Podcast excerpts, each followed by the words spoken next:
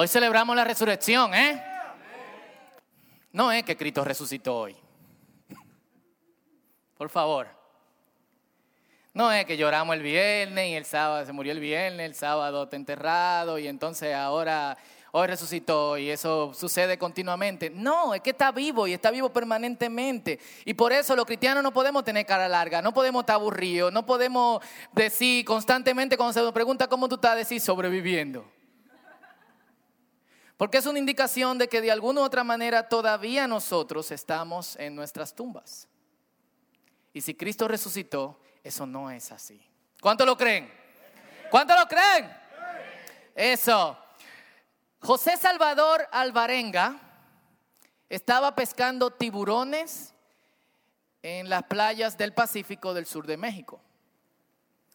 Cuando de repente, un mal tiempo, se llevó el bote que él tenía junto con él y la persona que le había pagado para que le ayudara. Algunos dirían, fue Dios por estar pescando tiburones.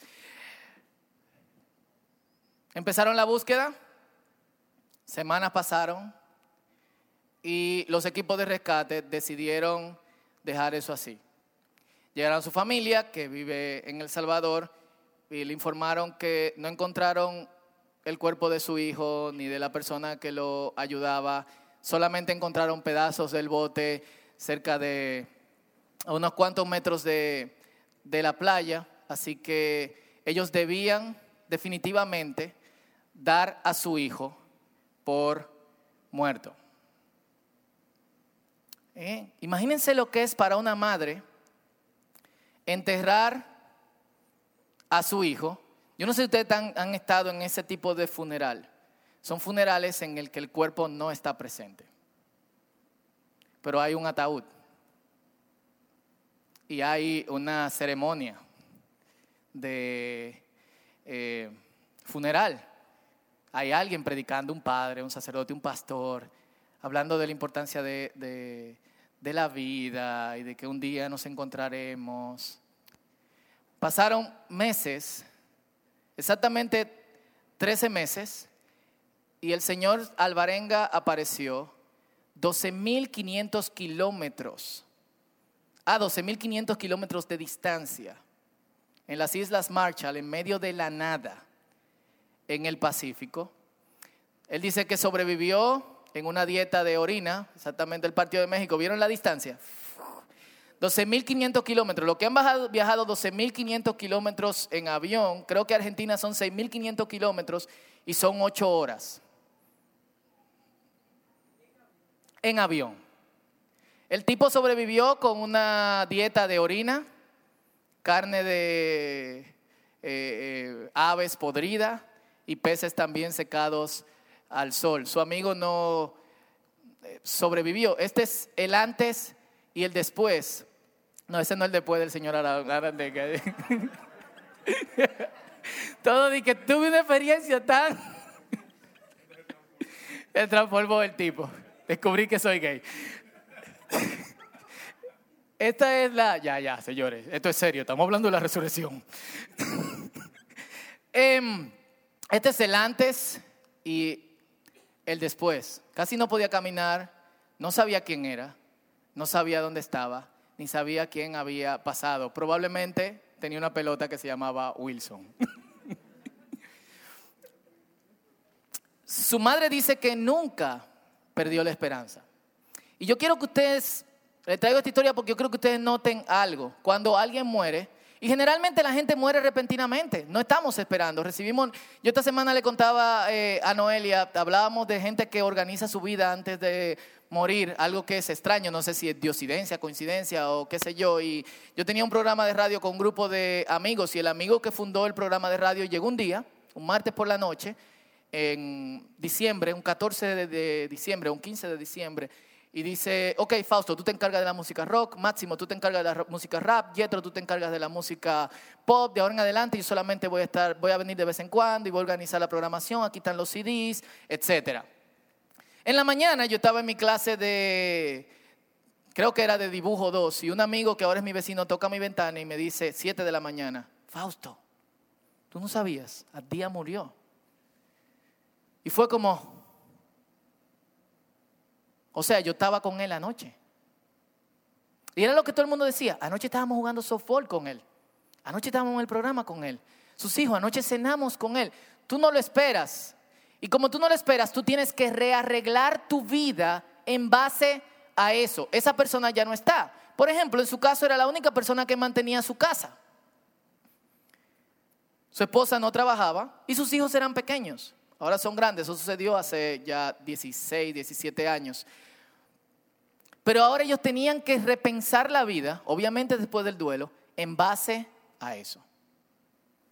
Pero cuando una persona que tú piensas que murió y tú reorganizas tu vida en base a eso, vuelve y supuestamente vive, o sea, imagínate que tú te desapareces, tú tienes un acta de difusión, legalmente tú no estás, tú no vivo. Tú tienes que ir a la Junta Central Electoral y probarle, o sea, un montón de cosas. No solamente la muerte cambia la vida de los alrededores, sino que la, ahora que tú apareces, la gente tiene que replantear su vida alrededor de que tú apareciste. Probablemente su mamá estaba feliz, pero su esposa no.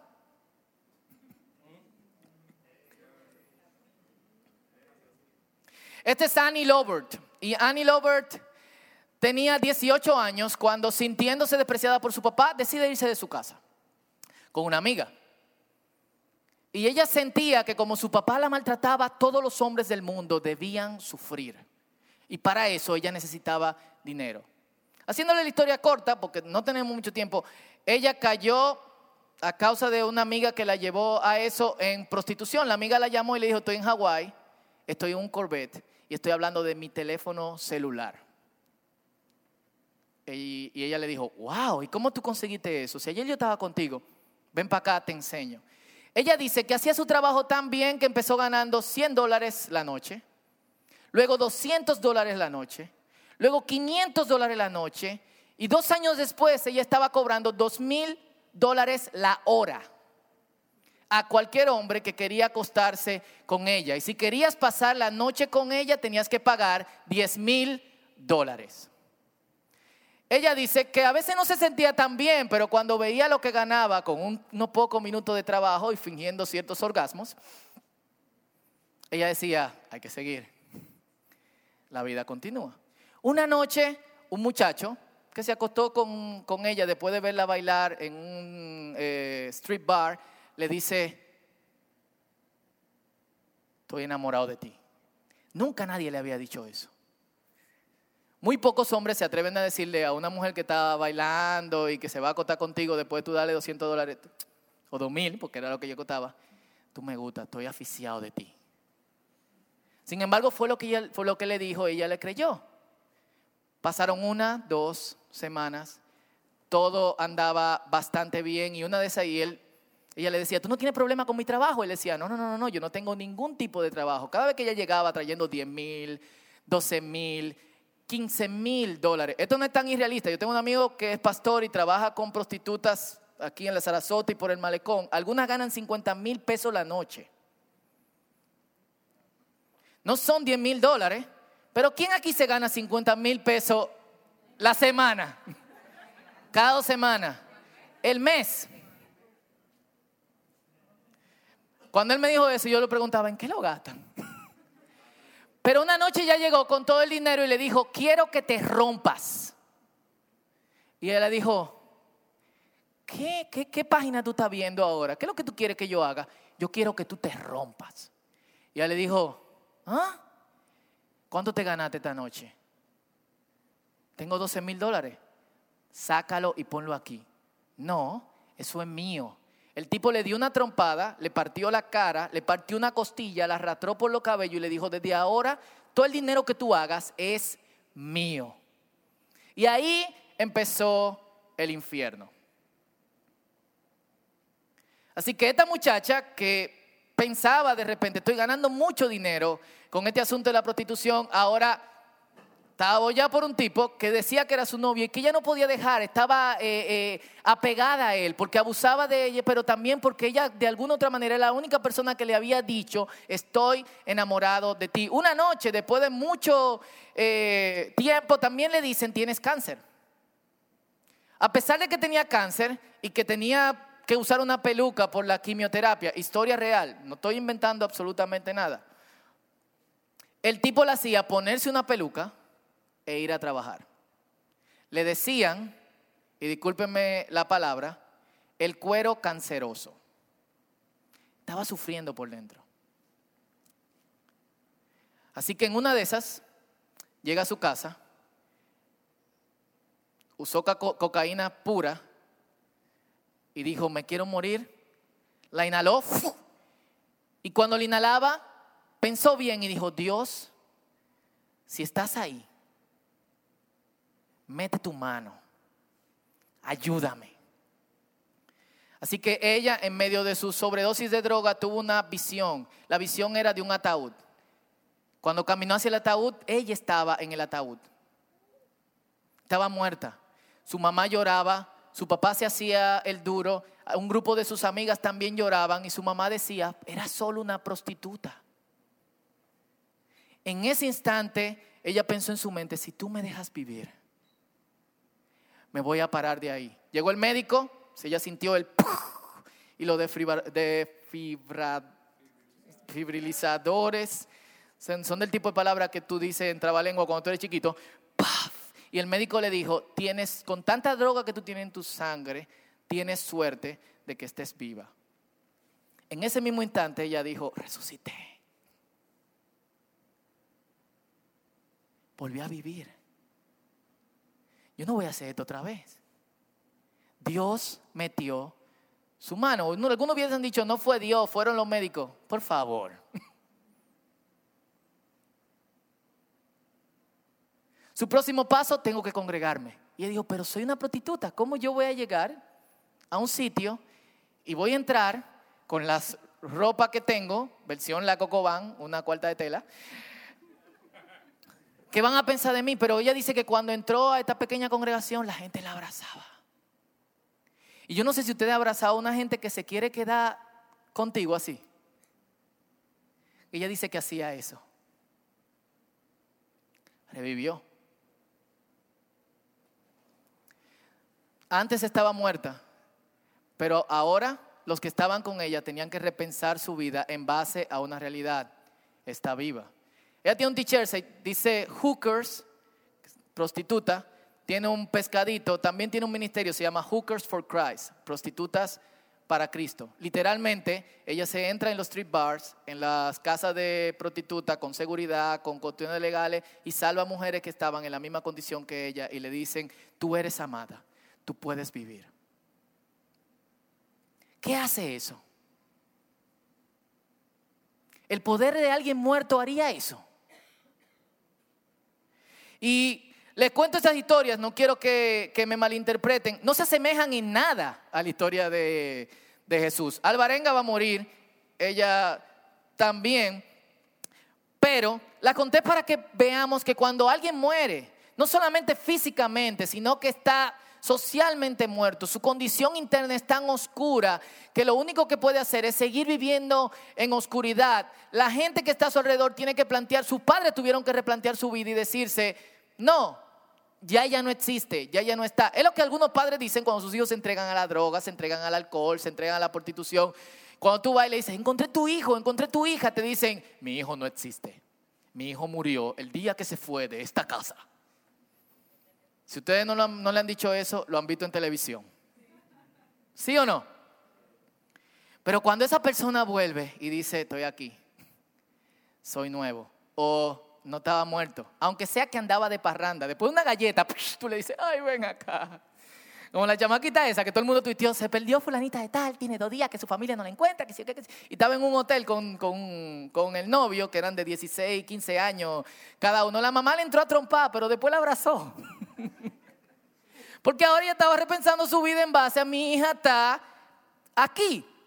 Y cuando Jesús murió, las cosas cambiaron para los discípulos. Si Jesús muere, es como, como Simón Bar Judas, que murió hace unos cuantos, una decena de años antes que, que, Jesucristo y decía que era el Mesías, pero los romanos lo agarraron, lo crucificaron y sus enemigos, sus, seguidores se, esparcieron. O es como Teudas que menciona Gamaliel en Hechos capítulo 5. Y él dice, señores, si esto es mentira y este hombre no resucitó, entonces esta gente va a dejar esto en unos cuantos años. Pero si es verdad que resucitó, entonces mejor que nosotros no nos metamos, en, no seamos un obstáculo entre lo que Dios está haciendo y la gente. Cuando Jesús murió fue, muchos de los discípulos perdí tres años de mi vida. Algunos como que, wow, dejé la red de ahí.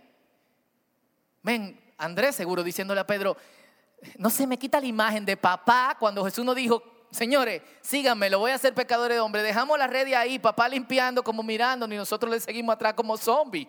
Y era mentira.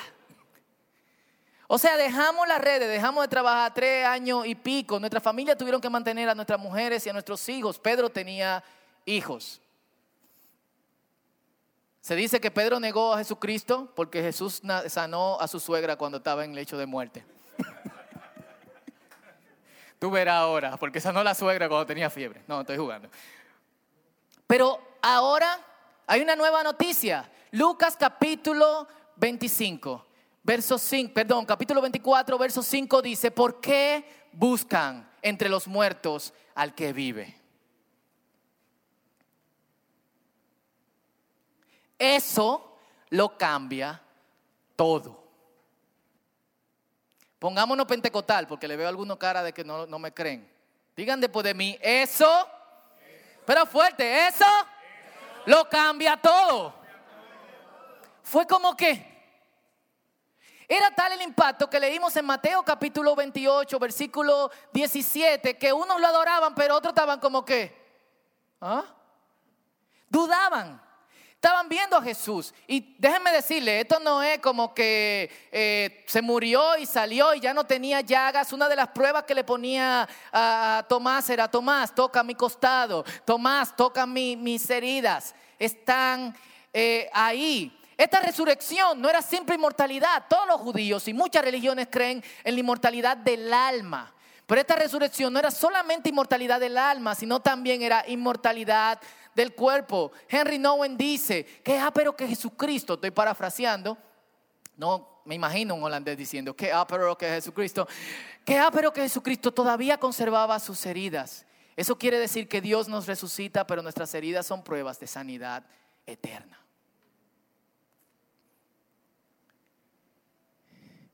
Así que los primeros discípulos tuvieron que rearreglar su vida en base a Jesús resucitó. Es una nueva noticia.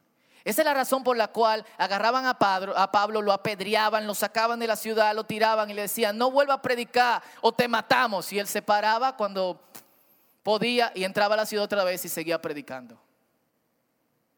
Él vive.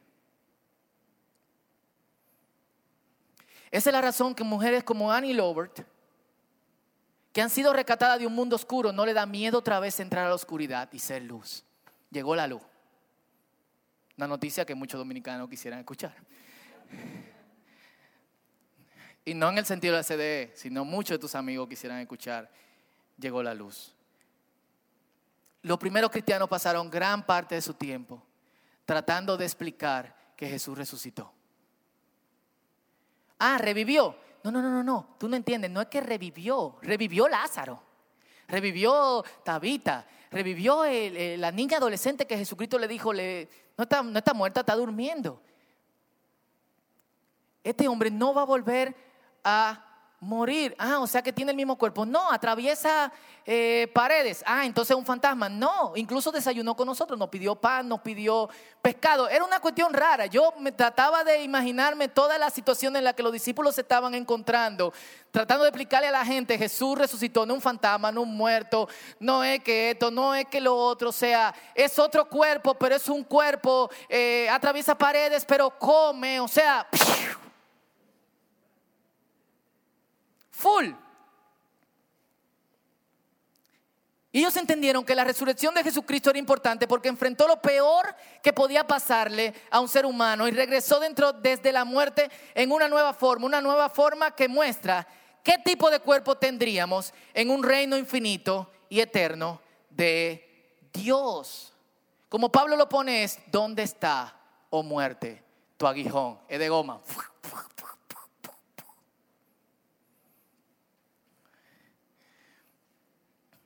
Y Primera de Corintios capítulo 15 verso 13 al 19, lo pone de esta manera. Esta es la importancia de la resurrección.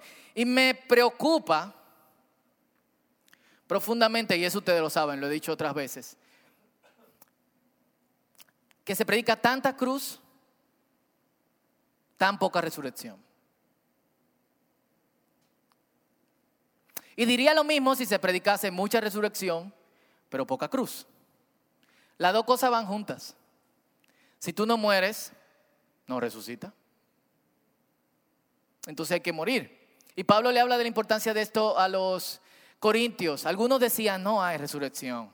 Y él le dijo, si no hay resurrección de los muertos en Cristo, entonces Cristo tampoco ha resucitado. Y si Cristo no ha resucitado, entonces toda nuestra predicación es inútil. Y la fe de ustedes también es inútil. Y nosotros, los apóstoles, estaríamos todos mintiendo acerca de Dios. Porque hemos dicho que Dios levantó a Cristo de la tumba. Así que eso no puede ser cierto si no hay resurrección de los muertos. Y si no hay resurrección de los muertos, entonces Cristo no ha resucitado. Y si Cristo no ha resucitado, entonces la fe de ustedes es inútil. Estamos perdiendo el tiempo.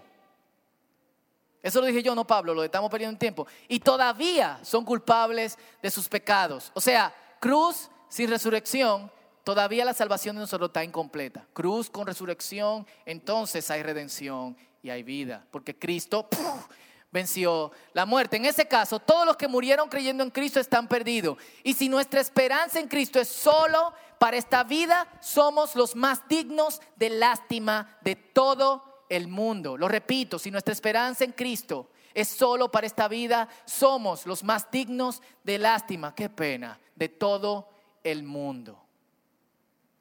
Pablo dice en ese pasaje, si Cristo no resucitó, comamos y bebamos, que mañana moriremos. Alguna gente vive como si la esperanza de Cristo es solo para esta vida. Muchos pastores y predicadores hacen promesas para esta vida. Las promesas de Dios son eternas. Y él termina el pasaje así, o no termina, pero concluye esa parte así.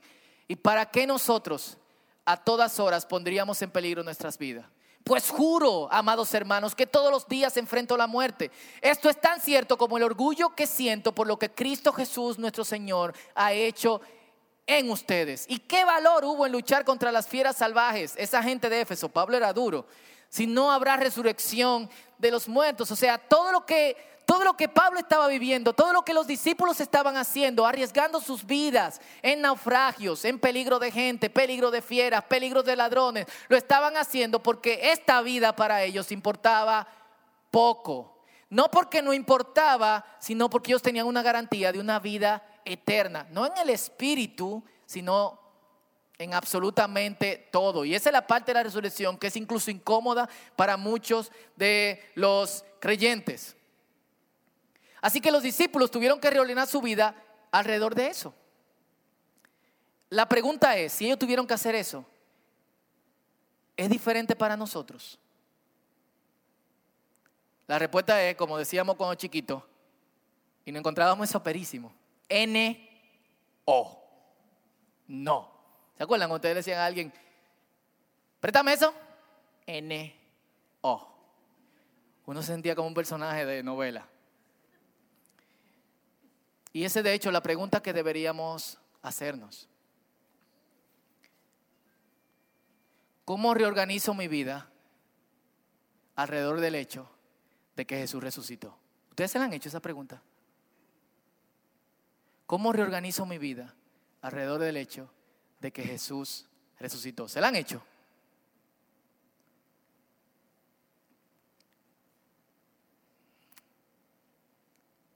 Parte de la...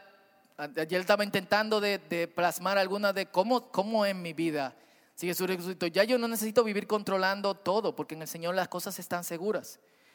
Yo tengo, puedo tener una visión expansiva de, de la vida. La piedra que cubría mi tumba ha sido removida. Puedo ir puedo ver más allá. La resurrección nos ofrece paz y no paz en el sentido de que las tragedias, las enfermedades, la falta de dinero y la depresión no nos toca, sino de que las circunstancias de esta vida no nos afectan como, como afectan a todos los demás. En pocas palabras, nuestra vida, nuestras acciones, lo que hacemos y lo que haremos está repensado en base a este hecho. Jesús resucitó.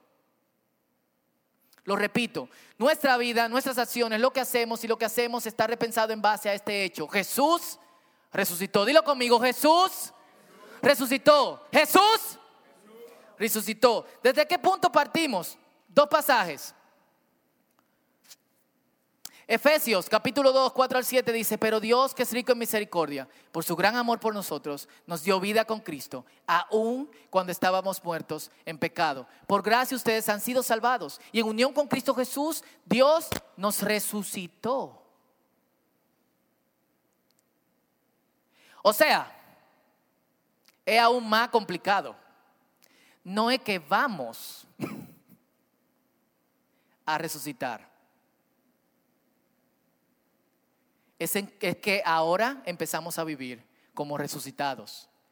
Lo dice la Biblia, no lo digo yo. Dios nos resucitó y nos hizo sentar con Él en las regiones celestiales para mostrar en los tiempos venideros la incomparable riqueza de su gracia que por su bondad derramó sobre nosotros en Cristo. Colosenses 3, versículo 1 lo explica de manera más directa. Ya que han resucitado con Cristo. Ojo, no dice ya que un día de esto, cuando ustedes mueran, entonces, al final del tiempo, ustedes van a revivir otra vez. Ay, ¿qué pasa si me creman? ¿Qué pasa si me come un león? ¿Qué pasa si una piraña acaba con parte de mi pierna? ¿Qué pasará con esa parte de mí? Son las preguntas escatológicas que la gente hace. ¿Podemos cremar? ¿Podemos eh, matar a una gente en las fieras? No sé. Pregúntenle a Jesucristo. También pregúntenle si comía pampita o pan integral. Dice, ya que han yo sé que todos, ¿quién, ¿quién amaban la literatura aquí o el lenguaje en el colegio? Levanten su mano. Diego nada más. Diego, Lidia y Carolina. ¿Eh? Y Jonathan. Ahora todo el mundo ama el lenguaje. Yo lo odiaba. Yo aprendí a poner acento en la universidad. An es del verbo. ¿Eh? Del verbo a ver. ¿Eh? Pretexto Es el, una forma perfecta del verbo. De que ya ha pasado. No que va a pasar, ni que está pasando. Dice, ya que han resucitado. Busquen las cosas de arriba, donde está Cristo sentado a la derecha de Dios. Es una nueva revelación para nosotros. No es después, no es que si yo cuánto es. No pueden vivir descuidadamente porque ustedes ya resucitaron. Cool. Nos encontramos con, nos encontramos con Jesús resucitado para darnos cuenta que también nosotros hemos resucitado con el Señor. Dale un aplauso a Él. Ustedes, hey, ustedes no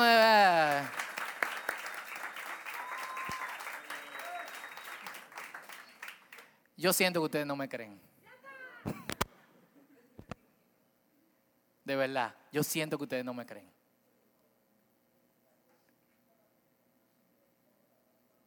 O sea, hemos resucitado con Cristo.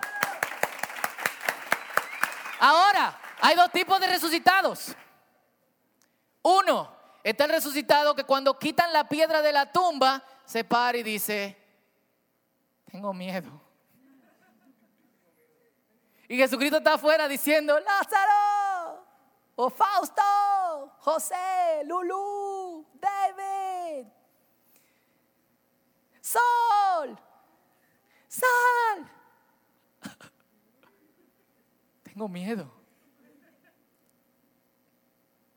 Esa gente vive encerrada en la tumba de la religión.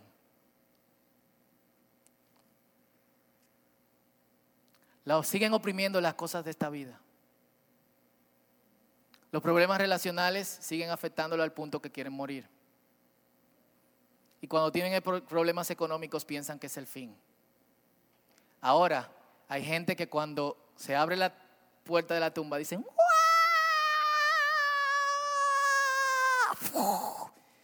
Entonces ahora hay que vivir. Porque en base a eso nosotros estamos replanteando eh, nuestra vida. Entonces, para que reorganicemos nuestra vida alrededor de la resurrección, deben pasar dos cosas. Uno, debemos convencernos de que Cristo ha resucitado.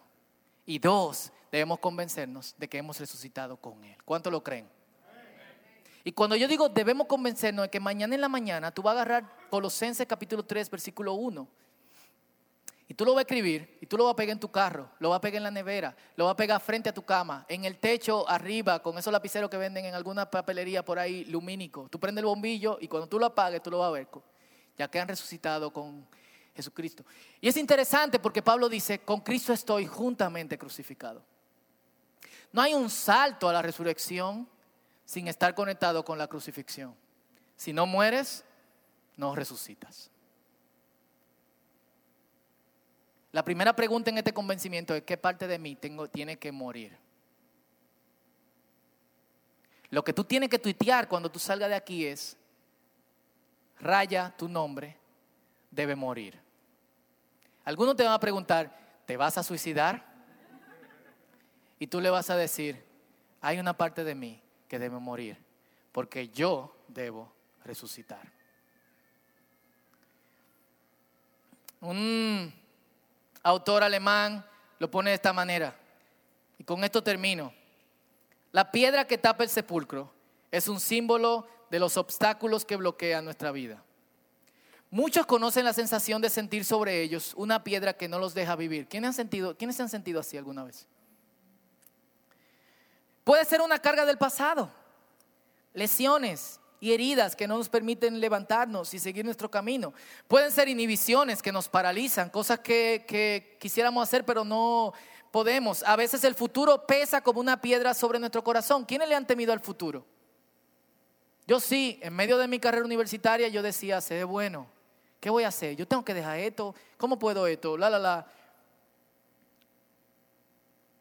A veces son las personas las que nos pesan como piedras. ¿Cuántos dicen amén?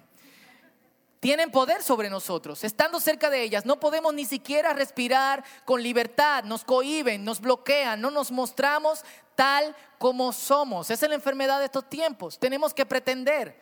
Nos atemoriza el potente alboroto, el poder destructivo que las otras personas irradian. Obstaculizan la vida que pugna por brotar en nosotros como una piedra. Resurrección significa que un ángel desciende del cielo y quita la piedra, hace rodar el peso que bloquea nuestra vida y podemos respirar con libertad de nuevo. De pronto no sentimos más esa piedra.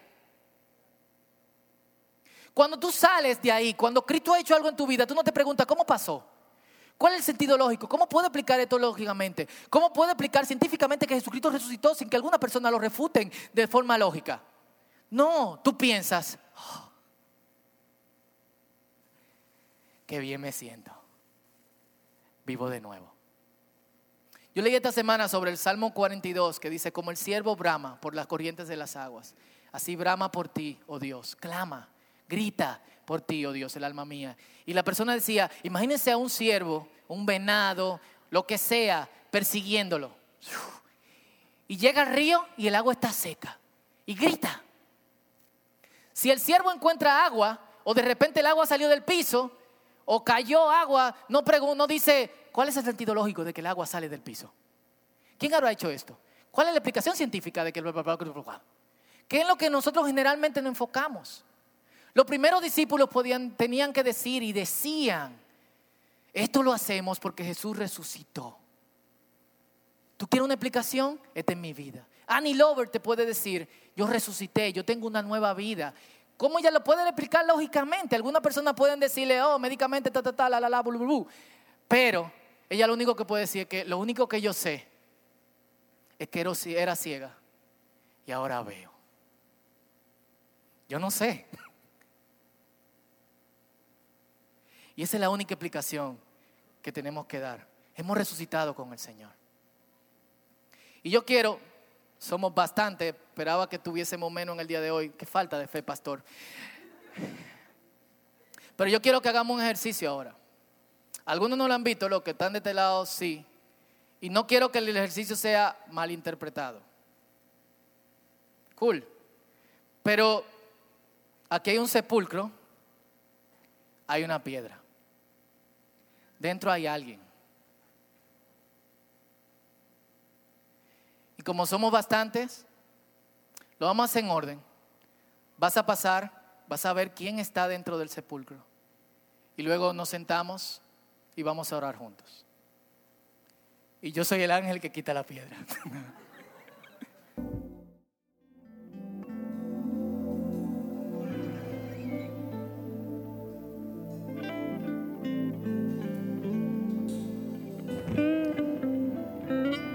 Yo quiero que cada uno, antes de orar juntos, nos presentemos al Señor. Si queremos resucitar en Él, ¿qué cosas? ¿Qué cosas de Fausto? ¿Qué cosas de, de Juan, de Pedro, de quienes estamos aquí? Y esta es una pregunta que solamente tú puedes responder. Quizás con la ayuda del Espíritu de Dios. ¿Qué cosas en ti y en mí deben morir. Porque si vamos a vivir como bajo el sentido de la resurrección de Cristo y de que hemos resucitado en Él, la invitación es, niégate a ti mismo, toma tu cruz, sígueme. Y Él dio el primer paso. ¿Qué cosas en ti, en mí, deben morir? Este es tu tiempo con Dios.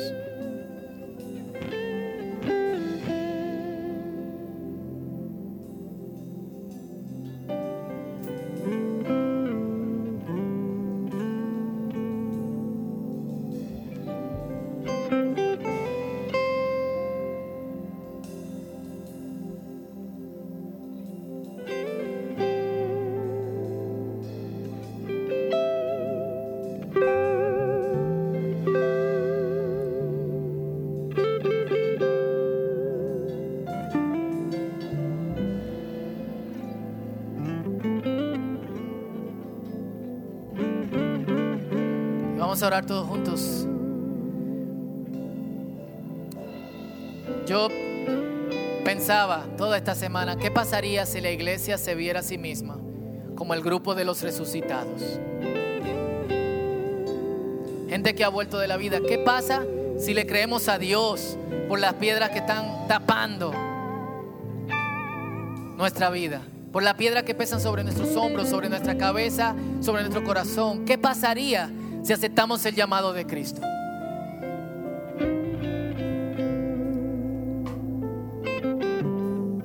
Yo quiero que oremos todos juntos en ese sentido. Oremos por la iglesia de Cristo en todo el mundo. Primeramente por nosotros, pero luego por la iglesia de Cristo en todo el mundo.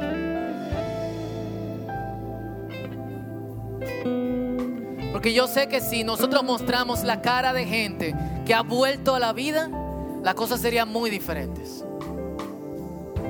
Señor, hoy estamos aquí delante de ti. Y sí, hay cosas que deben de morir.